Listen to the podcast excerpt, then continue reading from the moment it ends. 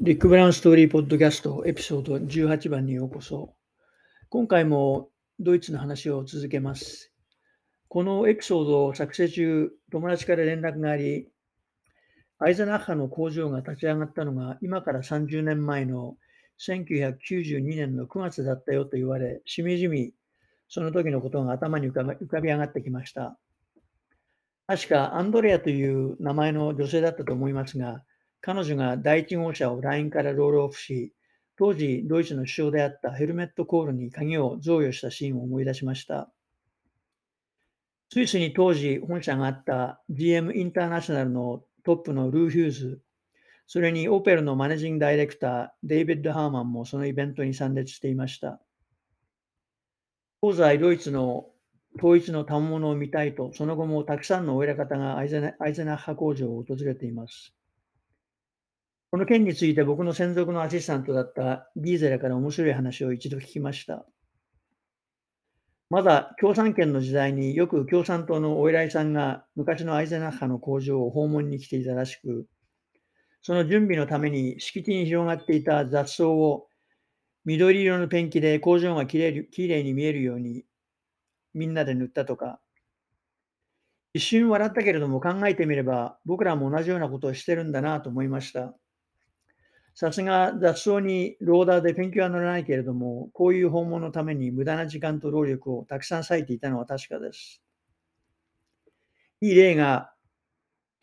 旧ドイツのアメリカ大使が一度アイザナフ工場を訪問するということになり、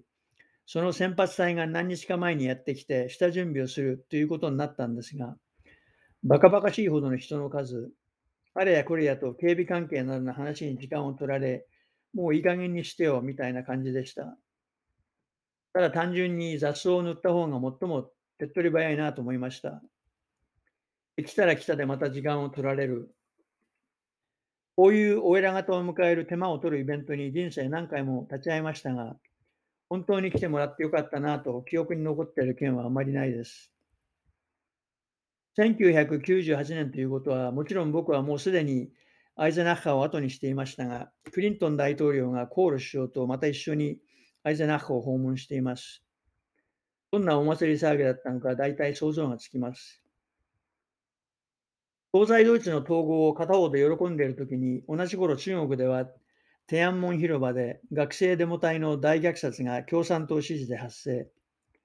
それを聞いて心が痛かったです。最近の中国共産党大会で習主席が第3期の当初としての力を固め、独裁政治がまた始まろうとしています。彼だったら天安門の悲劇を自分の立場が脅かされた場合は繰り返す可能性は非常に高いでしょう。彼と彼を取り巻く連中ならやりそうです。こうして自分は今はアイゼナーフから離れて30年。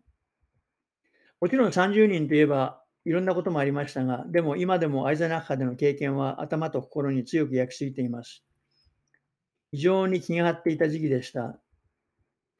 少しアイゼナッハの工場の立ち上げにまつわる背景を説明させてください。オペル・アイゼナッハはベルリンの壁が破壊後、一番早く東西が手を組み設定設立された会社の一つです。そのスピードは目に見るものでした。オペルとアイゼナッハの親会社、バルトバーグ社が協力の合意をしたのが1990年の3月。ベルリンの壁が崩壊した1989年の10月か11月から半年も経っていませんでした。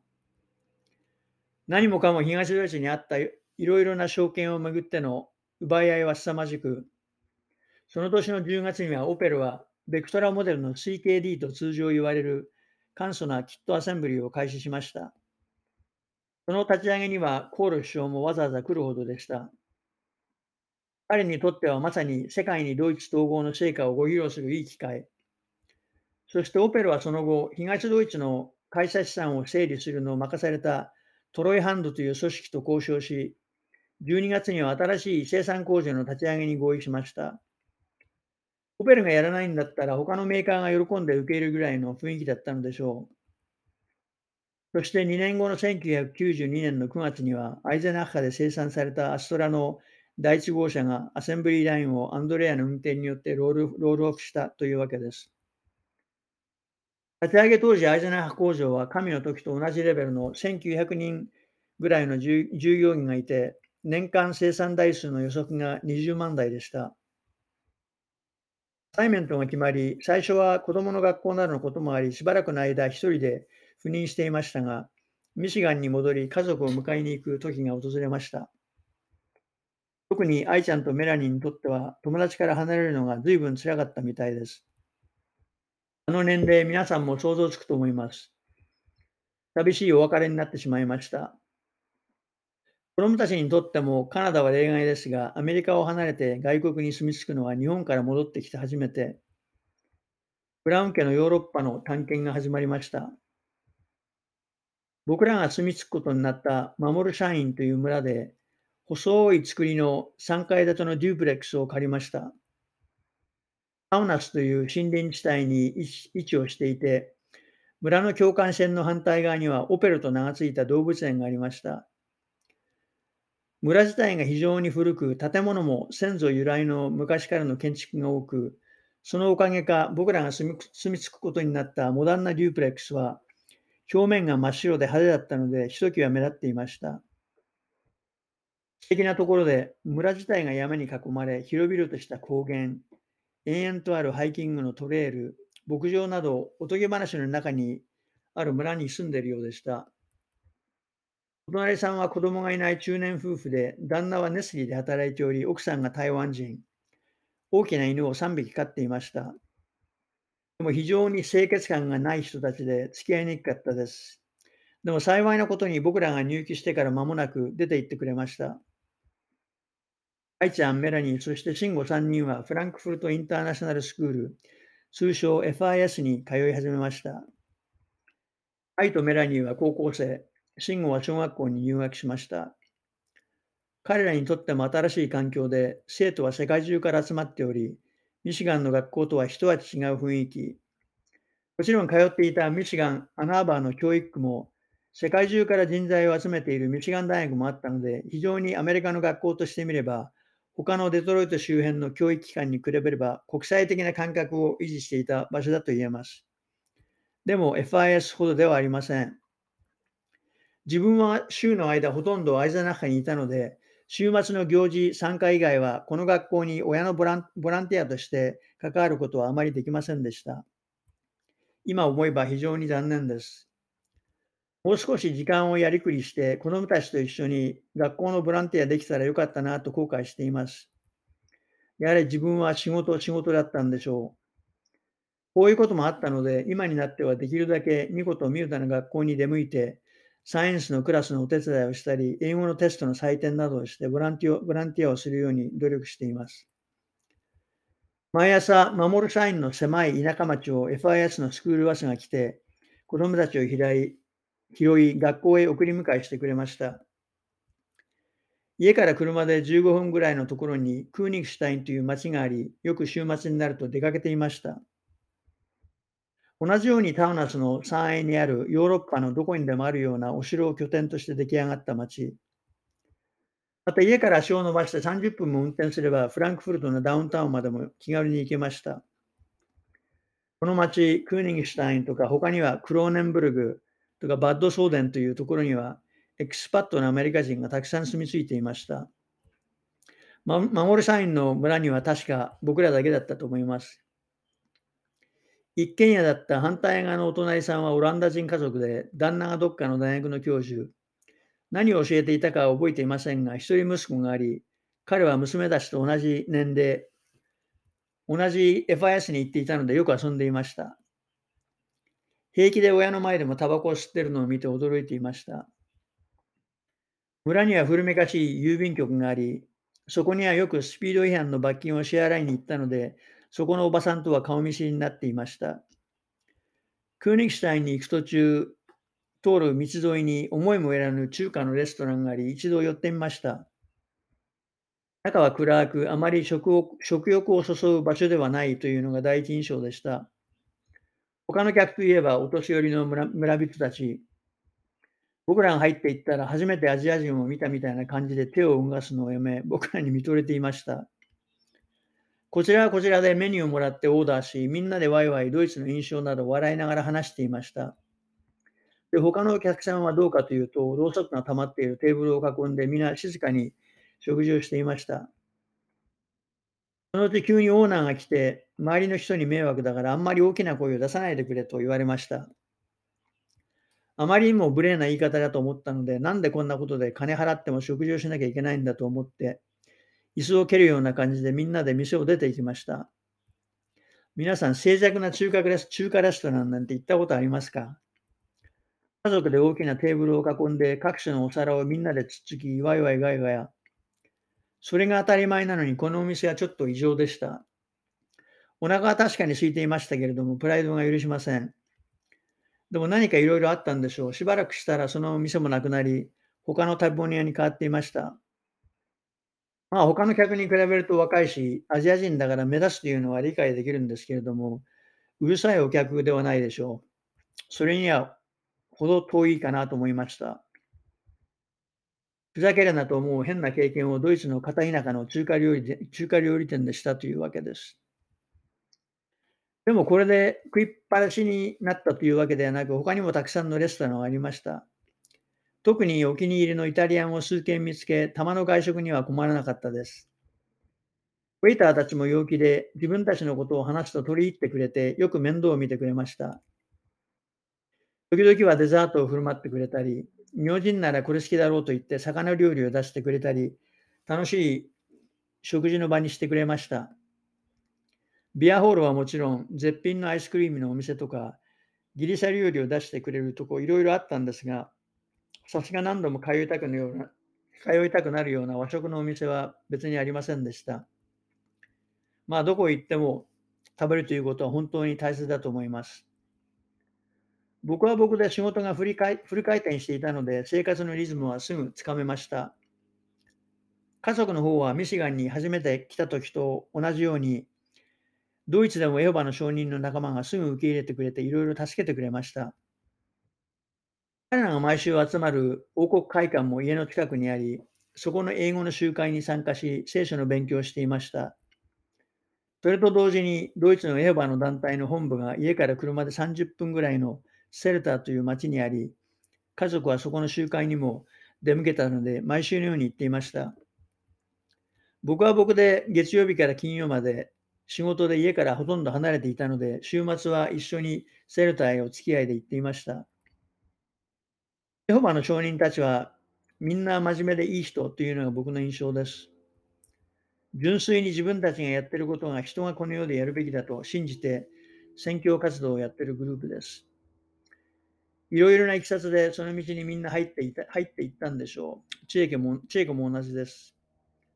ただ、娘たちがいまだにこの世界に染まっていることが信じられません。まあ、これを話し出すとキリがないのでやめときます。このポッドキャストの総まとめの時にまた触れてみます、このトピックは。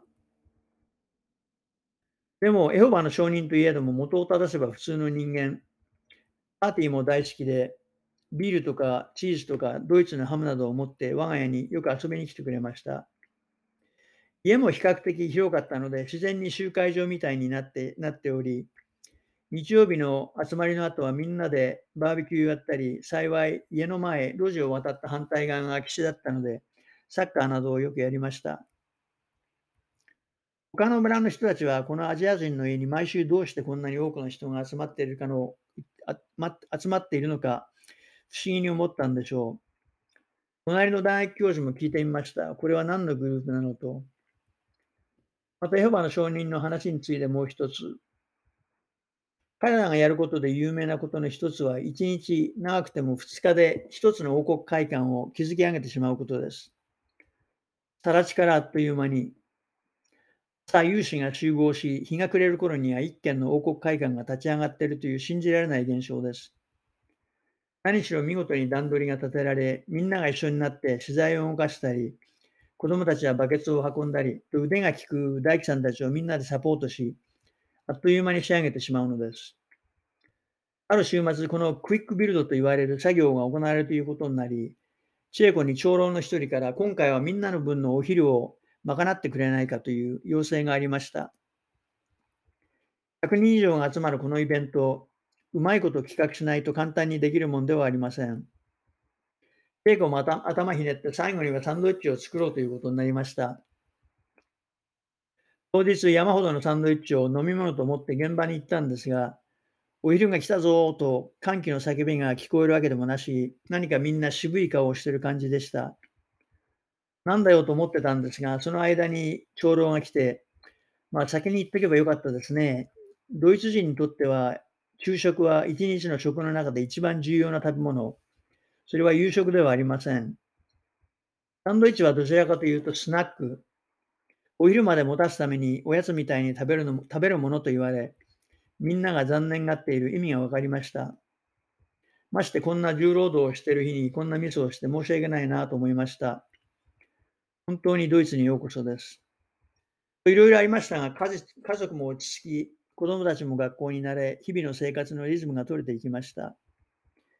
FIS では子供たちもいろんな国から来た友人ができ、その中にはスカンジナビア、韓国、ナイジェリアと国際色豊かな友好関係ができでき始めました。この中でも今でも連絡が続いている友達が何人かいるみたいです。僕は僕でフランクフルトからアイゼナッハへの高速通勤も慣れ、いろいろ偏見にあったこともありましたが、変な奴はどこにでもいるんだとみんなに言い聞かせ、ブラウン家全体がドイツ生活に溶け込んでいきました。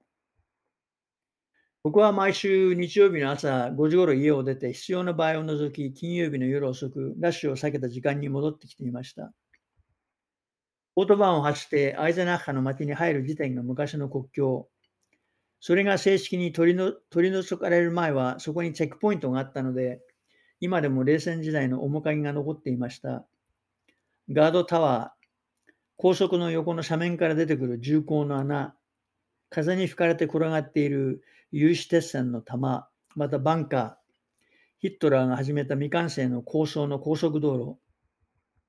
ここで駐屯していた東ドイツの兵隊たちが銃を抱えて入ってくる車を一台一台チェックしているのが目に浮かびました。また地雷、ガードタワー、いまだにこの地域の景色の一つとして残っていました。冷戦が始まったのが1947年、僕らがドイツに来た1991年まで続いていました。工場の近くの平野の一部にフルダギャップという名称の場所がありました。これはドイツの東側のチュリンジア森林地帯とフランクフルトが位置している東側のヘッセという地域の境目の地域でした。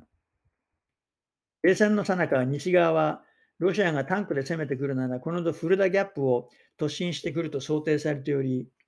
西側もそれに対して防衛線を張り、近くにいくつものベースを含めた反撃施設を構えていました。イーゼル覚えていますか？彼女は仕事の後、僕と同僚をよくこの近くに連れて行ってくれました。そこに行くと廃棄されたタンクとか、他の武器の抜け殻、隠れ家、人事号など有数散らばっていました。もちろんこの辺を歩くには危険も要していましたが、一応排除さ、時代は排除されたことになっており、でも昔は地雷地帯。一つ間違えばドカーンというゾーン。でも誰でも気軽に気軽に足を踏み踏み入れることができるというのも異様な景色でした。近くに僕が一時住んでいたホテルとか、ギーゼラも住んでいたホーセルという村があり、東側に一番近い東ドイツの村で西ドイツに面していました。実際には東ドイツ側は2つの国境を構えており、一つは東ドイツ内に作った内側の国境、そして西との正式なボーダー。人を西に近づけないための秘策でした。この2つのボーダーの間に地雷を埋め、正式な国境に近づけないようにしていたわけです。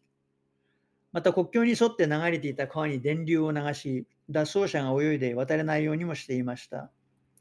ギーゼラが言ってました。時々夜中近くになると、電流が流れていることを知らずに川を渡ろうとする人の悲鳴が聞こえたそうです。特にロシアから派遣された若い国境警備員はそのことを知らず、西に逃げるチャンスと勘違いし、感電死してしまうという悲しい結末です。また、ホーセルの住民はある一定の高さ以上のはしごを持つことを禁じられていました。もちろんラジオもダメです。アイザナッハの町に買い物に行くのにも許可が必要。他の人がホーシェルの村に来るのにも同じだったそうです。イザラもホーシェルに出入りするのにも、いつも居住証明書を提出しなければいけなかったそうです。でもっと皮肉な皮肉なのは、彼女がちゃんと証明書を所持しているかどうかをチェックするのが昔からの知り合いの村の人、多くは一緒の学校にも行っていた同級生でもあったそう、同級生同級生でもあったそうです。それでも顔パスは一切なし、考えられない、考えられないでしょうが、そういう時代もあったということです。では今回はこのくらいにしておきます。もちろんドイツには仕事で行ったんですが、社会学的な観点から見た現象抜きでは自分の経験は語れません。僕が大学にいるとき、ある先生がクラスで、君たち国際関係の出来事を身近で経験した人はいるかと聞いたのを思い出します。確かにいい質問だと思います。ほぼみんな世界状況はニュースを通じて接触するだけで、肌で経験する機会がほとんどありません。自分も反ベトナム戦争のデモに参加したぐらいです。でも今こうして共産主義の終わりを肌で感じ、それを生き抜いてきたみんなと仕事をしているわけです。この時点では有数の西側の学者たちが社会主義の終わりを告げ、それを民主主義の勝利と解釈していました。もちろん今の世界を見渡せばすぐわかるようにそんな、そんな簡単なもんではありません。でも自分たちはその境目にいたわけです。この自分の経験をみんなと分かち合う機会を与えてもらって本当に感謝しています。いつものようにご清聴どうもありがとうございました。次回はアイゼナッハの工場立ち上げの仕事について主に話す予定です。どうもありがとうございました。